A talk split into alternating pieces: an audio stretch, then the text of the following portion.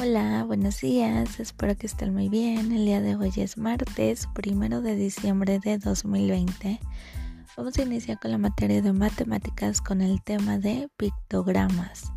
En un pictograma se utilizan imágenes para representar información. Aquí es como si usáramos una tablita y en esa tablita tú pones la información que quieres poner las palabras claves y luego la imagen para representar las cosas. Y tú tienes que poner en esa imagen cuánto equivale para que puedas resolver los problemas. Por ejemplo, en tu cuadernillo yo te puse una actividad donde dice interpreta la tabla y responde lo siguiente. Viene la escuela, viene el número de cada escuela y los alumnos. Ahí le voy a pedir apoyo a tus papis para que te, para que te digan cuántas niñas hay, cuántos niños hay.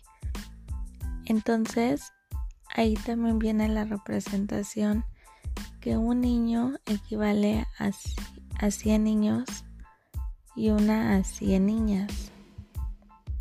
Entonces tú ahí vas a contar cuántos son en total. Ahí dice total de número de alumnos y pones el total.